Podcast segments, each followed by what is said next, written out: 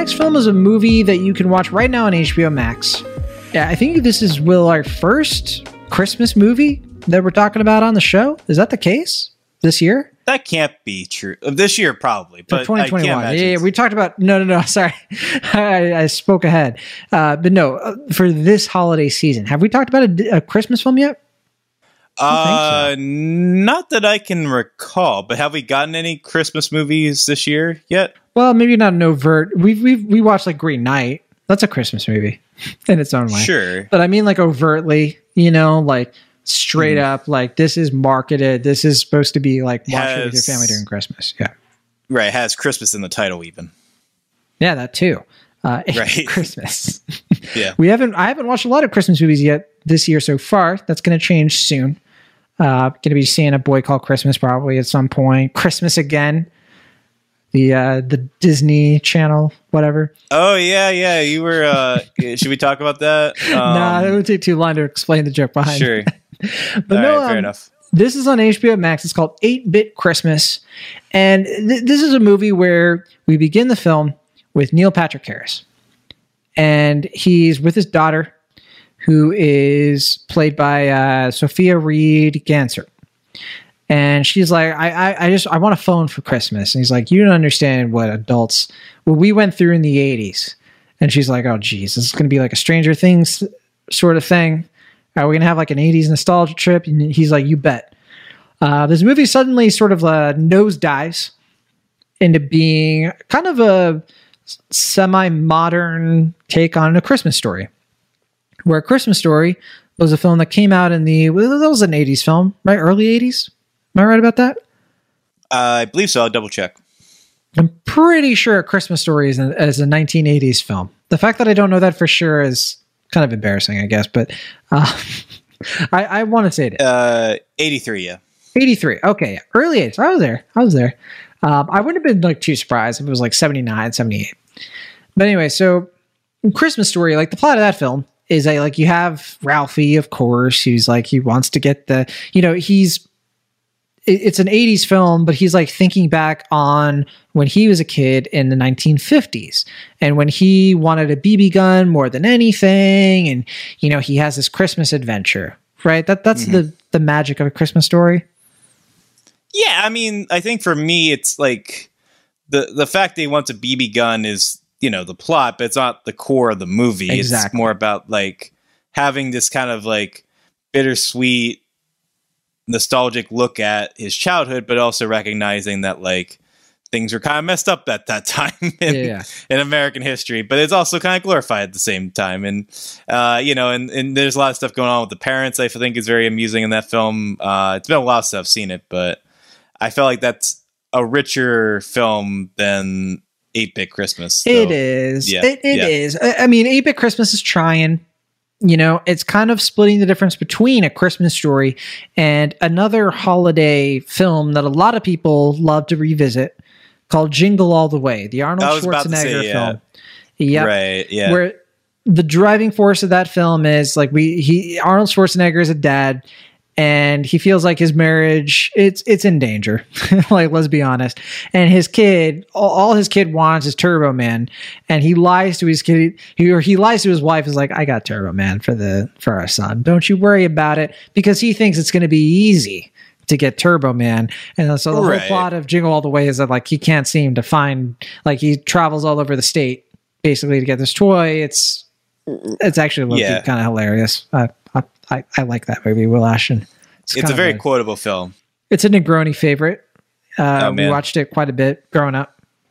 So yeah, mm, your wife's cookies are so delicious. Who told you could eat my cookies? I always quote that. I, I appreciate the the film. The film has a good like that is a film with a good third act, Encanto could learn something from. Well, I'm just kidding. Uh, yeah, well, uh, I mean, certainly remember Jingle All the Way has a higher body count than um yeah than 8-bit christmas people don't though. make it out of that movie alive i'll tell you that yeah. much no 8-bit right. christmas Which, though yeah. it's the same kind of idea but neil patrick harris is in the modern day he's actually kind of doing the how i met your mother thing that he was you know but he's not ted mosby but he's kind of reflecting back on when he was a kid and he's talking to his daughter about how when mm. he was a kid in the 1980s all he really wanted was a Nintendo Entertainment System. Mm-hmm. Right? That's pretty. That's pretty like hip with the kids, right? Well, video games. Um, Nintendo's sure. Nintendo's. Though you were uh, saying that seems rather implausible that there would only be one uh, Nintendo in this yeah. fairly suburban tri-state area. That that is the the driving force of this movie is that there's only one Nintendo in Chicago, and I think that they're playing it up. I think I think they are sort of playing it as like okay, like we know there's not one, but to him it felt that way, right? like the stakes were raised and it does kind of like remind of christmas story how like it was over dramatized like every little thing uh, there is an unreliable narrator element to this story but the basic idea is that winslow fegley who we saw in the movie timmy failure mistakes were made a will ashton favorite um, he plays the younger version of Neil Patrick Harris's character, and he and his group of friends they just want a Nintendo, and they go through all these hijinks trying to get it. His dad is played by Steve Zahn, who you know is more of a handyman. He's like, you can't get a Nintendo video games. Like you need to you need to play outside. You don't need video games. And he has a little sister played by Bella Luna Resnick, and she's just sort of you know the worst.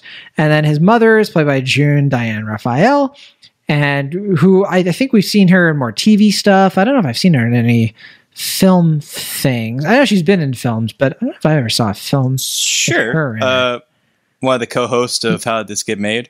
The podcast. Um, yeah, that's, that's, right. Uh, yeah, the yeah. podcast with J- Jason Mantzoukas. Uh, and uh, mm-hmm. she's married to Paul Scheer, uh, if I'm yes. correct about that. Yes, uh, who also does of, Unspooled. But I think mm-hmm. I'm trying to think of a movie she's been in. I think the only movie I'm thinking of is Year One, but Man, that was so long um, ago. Well, she starred and co-wrote oh. that Sundance movie "Ass Backwards." I remember that. Yeah, that that was like year. That was like 2013. Uh, she was sure. in uh, Yes Day and The High Note. Shh. She's been in a bunch of movies, stuff. it's coming back to me. Two movies that I have totally forgotten about. Your two favorite films of the no, no anyway. Uh, Bit Chris, Christmas. Um, it's kind of a simple movie, but what, what did you think? David Cross also shows up in this movie, Will Ashton, and it's a movie about, you know, sometimes you don't get what you want for Christmas, but that's okay. What do you mm-hmm. think? Uh, yeah, actually, David Cross was pretty good in this. I was surprised. Um, yeah, he gave a pretty solid performance. Uh, as for the movie itself, it's like it's fine. Um, I think it's kind of odd to try to. I think on paper it makes sense to combine a Christmas story and Jingle All the Way in terms of uh, story. I think in tone it, it ends up a little bit weird, just because, like you said, like Christmas Story, while it is fairly heightened, it is ultimately more than not a fairly sweet kind of uh, uh, idiosyncratic type of film, whereas Jingle All the Way is so absurdly ballooned in tone and its comedic sensibilities that uh, you know, like this movie kind of goes from like having kind of softer, more tender character beats to having you know like these fairly wild outlandish even sometimes fairly dark comedic bits that i don't think come together in a fairly cohesive way but i don't think it it uh, results in a completely uneven film at the same time. For me though i just found it to be a bit by numbers to a fault. Like i think you can pretty much expect what's going to happen from a film like this and i think some folks will find that fairly comforting, and uh, I, I, don't want to take that away from them. But for me, I thought it was just kind of you know a bit ho hum. It's you know it's fine for what it is. Kind of mm-hmm. garish in terms of how it's trying to shield the Nintendo brand and all these other uh, yeah nostalgic product, properties. Product placement, I was like, I'm surprised that this wasn't by like Nintendo streaming service or something. Yeah, it's based on a book. I think it's a semi autobiographical one, maybe yes. even uh, an autobiographical one. I forget, um, but um, by Kevin yeah. Jakubowski. It's called Eight Bit Christmas. Yeah, yeah. Who also wrote the screenplay here? Um, yeah, it's yeah. I mean, I think the performances are what I find myself most endeared to. I, I can never remember the kid's name, but Timmy Failure, I think, is actually quite a talented young kid actor. Winslow Fegley. He, he, he is. Yeah, yeah. I think he's really talented, and I'm really excited to see him get more lead roles like this. I think he he really carries the film uh, throughout its kind of uh, shambling tone. But uh, you know, I also think Steve Zahn, who you know, I, I know he's in um, White Lotus, but I haven't caught up on that. But I think he people kind of take him for granted in terms of like how how well he's able to balance comedy and drama. And a movie like this, I think, showcases that pretty well. Um, and you know, you get to see some nice uh, supporting terms from you know people like you said, like David Cross and like Catherine Greenwood, who I haven't seen in, in anything in a long, long time. Uh, yeah, it's yeah, it's it's okay. That's I guess where I land on it ultimately. but yeah, where do you yeah. land on it? It's very nice. Yeah, yeah. Uh, I'm, I'm a fan of Winslow Fegley. He's he's the younger brother of Oakes Fegley, who we saw in Pete's Dragon and Wonderstruck, mm. and uh, I think he was in other stuff that I don't think I ever actually watched, but sure. he, he, was in other films for sure. Um, that said, though, I think that he, he does sort of bring it together. It's it's just, I don't know. It's kind of a wishy washy little movie. It's it's very low stakes, but this is one of those movies where I think the ending is actually like way better than anything else in the movie. Like when it ended, I was like, wait, did I just watch a good movie? And right. Like, oh. Yeah. That, mm-hmm. Yeah. Yeah. I mean, it, yeah, like you said, it feels a little bit unearned, but at the same time, I feel like the ending is way more impactful than right the rest of it. So it's kind of like, oh, I mean, this is ending stronger than I anticipated, at the same time, is this the movie that warrants such an ending? I don't know. Yeah, yeah, it's hard to say, especially on a first viewing. But it's one of those movies. It's easy to like this movie, like it's likable, right? Even if you can kind of look at it and say, like, all right, I, I, I can poke holes in it all day. There entire stretches of this where I was totally checked out, where I was like, I'd rather celebrate Hanukkah, honestly. But you know, it's fine because every once in a while the movie sort of transitions into a set piece that is generally kind of fun uh, i think that there's like a whole thing where they go to the mall and like he gets like you know he kind of hypes himself up on playing nintendo in public that's such a fun sequence you know like okay you yeah. didn't like that no, I, I, I thought you were going to be talking about the retainer scene. Like, there's like a chase scene where no, that's what I'm talking. Like that whole thing, right? Like when he like okay, the you're, instigation you're of that and how yeah. that yeah yeah. yeah. Mm-hmm. great. Yeah, no, I agree yeah, I thought that was fun. I think that uh, when the movie kind of like introduces us to his little sister, I know you will. We're probably a little troubled because I was uh, like, she sucks. She's the worst. I can't stand her. Yeah, but even were, she gets a bit of a turn in the film, right? A little. I don't know. I wasn't quite as uh, harsh on her, I guess, as you were. You were like, you know, wishing ill upon her, and I thought I was like, calm down. She's not even in double digits yet. I'm just saying they write her so. Anyway, uh, th- I think this movie's interesting though because like I don't know about you, Will, because like I we didn't grow up in the 80s, so like we we grew up in the 90s and the 2000s, mm-hmm. but I, we did have those Christmases where we wanted to play video games. I think that is a more modern thing compared to the Christmas story tradition, where it's like kids sure. of those era they played BB guns and stuff. Whereas we sort of like we had GameCube, like for me, Nintendo 64 mm-hmm. was like the big thing. PlayStation 1, like I had Super Nintendo, but I was still young. Like I remember the first system, like gaming system, I I could like I, I just thought about it all the time. I wanted it so badly was like the GameCube, you know, or the Xbox or something like that, the PS2.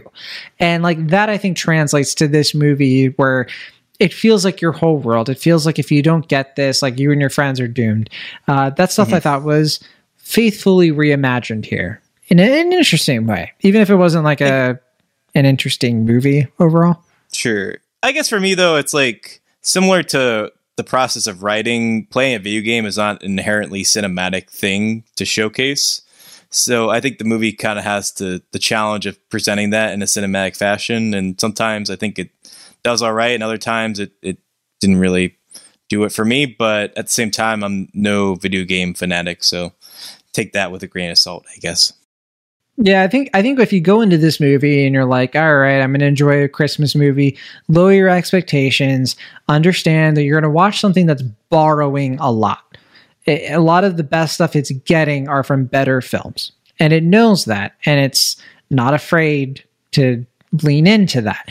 And I think that the reason that it probably will work for some people more than others is because if you do stick around and you actually watch the ending, the ending is surprisingly surprisingly heartfelt. And it does have like a, a sort of turn that I think is a good message for anybody, even if you didn't yeah, grow up in it's, the 80s. It's a very basic, predictable message, but it seems to be fairly personal, especially given the yeah. screenwriter slash author's uh, connection to the text. So, um, yeah, I mean, it's like I said, it's it's the type of ending that I feel like feels abrupt given the rest of the tone of the film, but it, it, yeah, it's yeah. not an insincere ending. I think all of a sudden the movie is like, but what if we were a holiday classic? Would you be? Would you like us then? And we're like, whoa, whoa, hold on, right? uh, yeah, it's just like like you're getting ready to get up and like the movie just like starts crying in front of you. It's like, whoa, calm down. Like wait, I, thought you were like, right? What's wrong? right. Um. Yeah, and I mean it. It definitely traffics in a lot of, I think, unearned nostalgia, but also some. You know, like I like, I appreciate that the movie it is '80s, but it's not aggressively '80s. Like it's not trying too hard. Uh, Do you disagree? I'm probably going to disagree on I'm that half one. And half. Gets, I think that some of it is, some of it isn't. Uh, I mean, a lot of, especially in the first half, it's a lot of like, remember the glove thing? Remember this that, thing? I, that stuff I think did work because they serviced it to the story. I think where it was a little bit more fun with that sort of thing was in the like, oh, it's the 80s. A dog can die. You know, like there, there was a little bit more of like, yeah, like it was tough back then. Like, I don't know. It, it wasn't as like, you know, Napoleon Dynamite as some other films tend to be? Uh, well, if it was Napoleon Dynamite, it would be a better film. But um, uh, that's that's not really what I'm referring to, I guess. Fair but, enough. We've never talked about um, Napoleon Dynamite, you and me, Wash. Oh, good movie. Good movie. Yeah, um, I enjoy it, but you know, it, it yeah. did sort of set a, a, certain kind of trend that I don't appreciate. But that's a different discussion for another day. I mean, it's that's not the movie's fault. Um, but I don't know why we're talking about Napoleon Dynamite when we're talking about 8 bit Christmas. But um, it is weird how we went from that to that. Uh, but yeah, I guess uh, what were we even talking about with 8 bit Christmas? I lost my train of thought. I was so I was so caught up thinking about Napoleon Dynamite. Um, uh, just the 80s of it all, I guess. But it, oh, it, it sounds it, yeah. like you know we're just sort of in the same zone. We're yeah. trying to we're pricking at each other, trying to find differences. I mean I thought some of that humor was cute, but also kind of felt like they're trying to cover their bases for being like, this isn't really the 80s, but it's like kind of meant to be sugar coated because it's from, sure. you know, Neil Patrick Harris talking to a kid, but at the same time, it's kind of trying to have some of that prickliness of the time period. So it felt totally a little weird in that respect, but yeah, you know, it's also a kid movie. It's on HBO Max. So I'm yeah. not expecting a hard, uh, deep uh, cultural commentary on the 80s from this film nor would I want there to be. That's not really what I want from a movie like this. Right? Like I just want a comfort food movie. If you're going to call your movie 8-bit Christmas, I want to be able to curl up by the fire and watch a movie called 8-bit Christmas. And the movie delivers on that. So I think that I end up coming away from it being like it's harmless. It's an easy film to recommend to a certain type of person who watches a certain type of movie during the holidays. There you go. I, I really have nothing else to add beyond that. That's that's very nice. Yeah, I mean, I guess I'm like slightly more negative, but not by a lot. I'm just like, yeah, it's okay. Better than I anticipate. I don't think it's anything I would recommend to a wide group of people, but I think certain people I know would really appreciate it, and I hope uh, they get something out of it. So, sure, yeah, it's an okay film. Sixteen critics have rated it on Rotten mm. Tomatoes. Not a lot. 16? Yeah. They have a lot of sway. What do you what do you think the tomato meter where do you think it's at for critics right now? Uh this one I did see Ooh. a few days back. Okay, let's see if it was different. Okay. Because I saw well, I was gonna watch Bruised, the Halle Berry film, and then I was hearing on Letterboxd like, oh, it's not that good. Don't watch it. And I looked and I saw Rotten Tomatoes was also pretty negative on it. So I was like, I'll skip that one. What else could I watch instead? And I saw, I was just kind of scanning what movies got tomatoes, and I saw 8 Bit Christmas. You're like, how can I cheat fresh. on the next episode of Cinemaholics? Mm. Encanto, oh, well, 92%. But I think last I saw it was like in the 80 something percent. I don't think it was quite 90 but it was higher than I anticipated. I'm gonna guess now it's probably about like 78 percent. 75.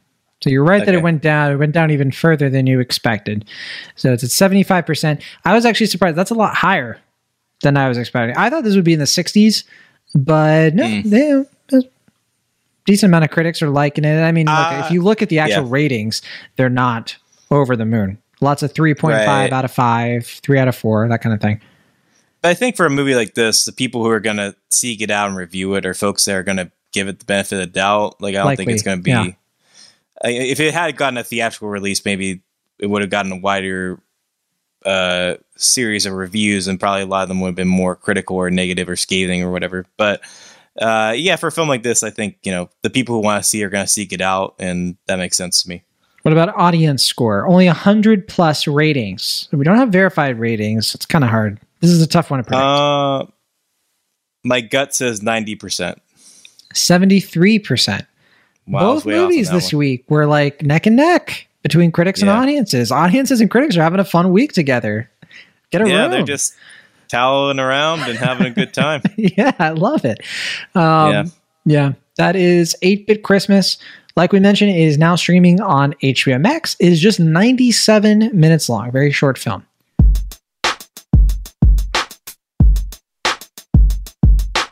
Thank you so much for listening to our show. Be sure to subscribe to Cinemaholics on your favorite podcast app of choice or find us on YouTube. See you all next time.